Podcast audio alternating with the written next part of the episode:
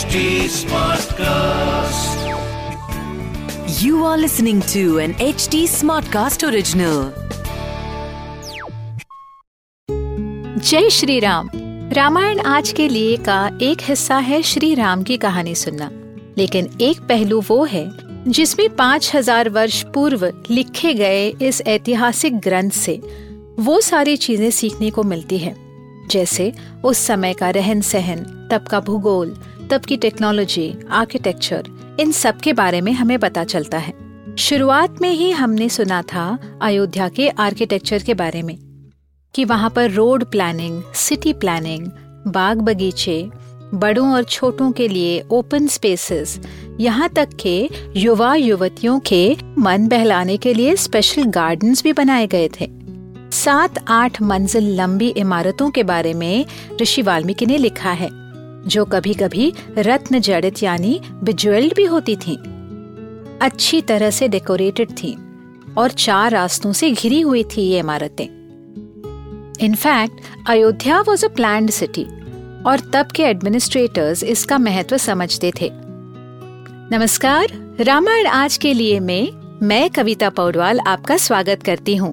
हम सुन रहे हैं वाल्मीकि रामायण की कहानी और उससे मिलने वाले मॉडर्न लेसन्स इस पॉडकास्ट में मैं आपको मूल वाल्मीकि रामायण, यानी ओरिजिनल रामायण की कहानी तो सुनाऊँगी, पर हम साथ मिलकर ये भी समझेंगे कि आज के लाइफ में इस रामायण का क्या रेलेवेंस है।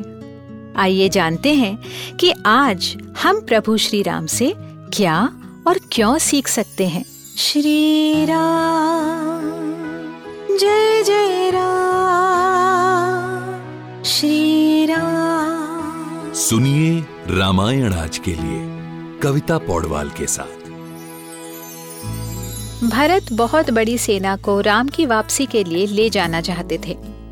मौजूदा रास्ता, जंगल कीचड़ का था, जिसमें एक रथ और कुछ घोड़े तो चल जाते थे, पर इतनी बड़ी सेना, हज़ारों रथ पालकियाँ नहीं जा पाती। इसलिए अयोध्या से गंगा तक सेना जाने के लिए रास्ते बनाने का काम शुरू हुआ। इस काम के लिए एक्सपर्ट्स को बुलाया गया, जिन्होंने अपने अपने काम के मुताबिक लेबरर्स बुलाए। भरत के आदेश अनुसार काम शुरू हो गया। ट्रैवल करने वाले लोगों के लिए वाटर सोर्सेज या मीठे पानी के स्रोत खोजने के लिए टनल्स बनाने के लिए बिल्डिंग्स रास्ते डिज़ाइन करने के लिए इंजीनियर्स को बुलवाया गया। इंजीनियर्स ने अपने टीम के लोगों को अलग अलग अस्त्र या इंस्ट्रूमेंट्स लेकर आगे भेज दिया। जो मटेरियल तब मौजूद था, जैसे छोटे बड़े पेड़ों की लकड़ियाँ, कंकर, पत्थर, इन सब का प्रयोग रास्तों को बनाने में किया गया। जो जंगली घास निकाली जाती थी, उसी घास को रास्तों को लेवल करने के लिए इस्तेमाल किया जाता था। बहती धाराओं को पार करने के लिए ब्रिजेस या पुल बनाए गए।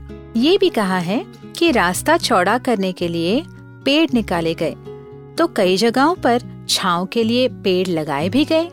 आज भी कई एडवांस नेशंस में बड़े पेड़ एक जगह से निकालकर दूसरी जगह ट्रांसपोर्ट करके लगाए जाते हैं। जगह जगह पर लोगों के बैठने की व्यवस्था की गई। जिस रास्ते से सेना को जाना था, वहाँ पत्थर को तोड़कर पक्के रास्ते बनाए गए। और दोनों तरफ़ छाव का प्रबंध भी किया गया भरत के आदेश पर जगह जगह टेंट्स या तंबू भी उबारे गए ताकि लोग वहाँ आराम कर सकें। समय और मुहूर्त देखकर भरत के रहने के लिए भी मकान बनाए गए छोटे छोटे कैंप्स फलों से भरे पेड़ और पीने के लिए मीठे पानी के कुएँ हर जगह तैयार थे जहाँ एक तरफ़ सात मंजिलों की इमारतें थीं, वहाँ सफ़ेद लाइमस्टोन या चूने से रंगी हुई साफ़ सुथरी प्रॉपर प्लानिंग से बनाई गई छोटी छोटी कॉलोनीज बनाई गई। इस तरह की डिटेल्ड प्लानिंग के बारे में वाल्मीकि रामायण के इस चैप्टर में बताया गया है। आपको क्या लगता है, ये कवि कल्पना है या फिर सच? आगे की कहानी सुनने के लिए हमसे जुड़े रहिए। रामायण आज के लिए के पॉडकास्ट में। जहाँ हम श्री वाल्मीकि रामायण जी के साथ सफ़र करते रहेंगे। इस पॉडकास्ट को लिखा नरेट और रिसर्च किया हुआ है मैंने, यानी कविता पौडवाल ने। इसका ट्रांसलेशन किया है श्रीमती प्रतिमा माणिक ने। प्रोड्यूस किया है दीप्ति आहूजा ने और एडिटिंग और म्यूज़िक दिया है सौरभ भोंजाल ने। फॉर अपडेट्स ऑन रामायण आज के लिए follow H T Smartcast on Facebook Instagram Twitter YouTube and LinkedIn अगर आप मुझसे कोई सवाल पूछना चाहते हो तो मेरे Instagram handle at Kavita dot Paudwal पर पूछिए। रामायण आज के लिए की पूरी सीरीज़ सुनने के लिए log on to W W W dot H T Smartcast dot com अगले एपिसोड में आपसे फिर मुलाकात होगी। तब तक के लिए राम राम।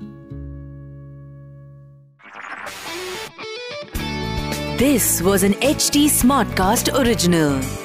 HT Smartcast.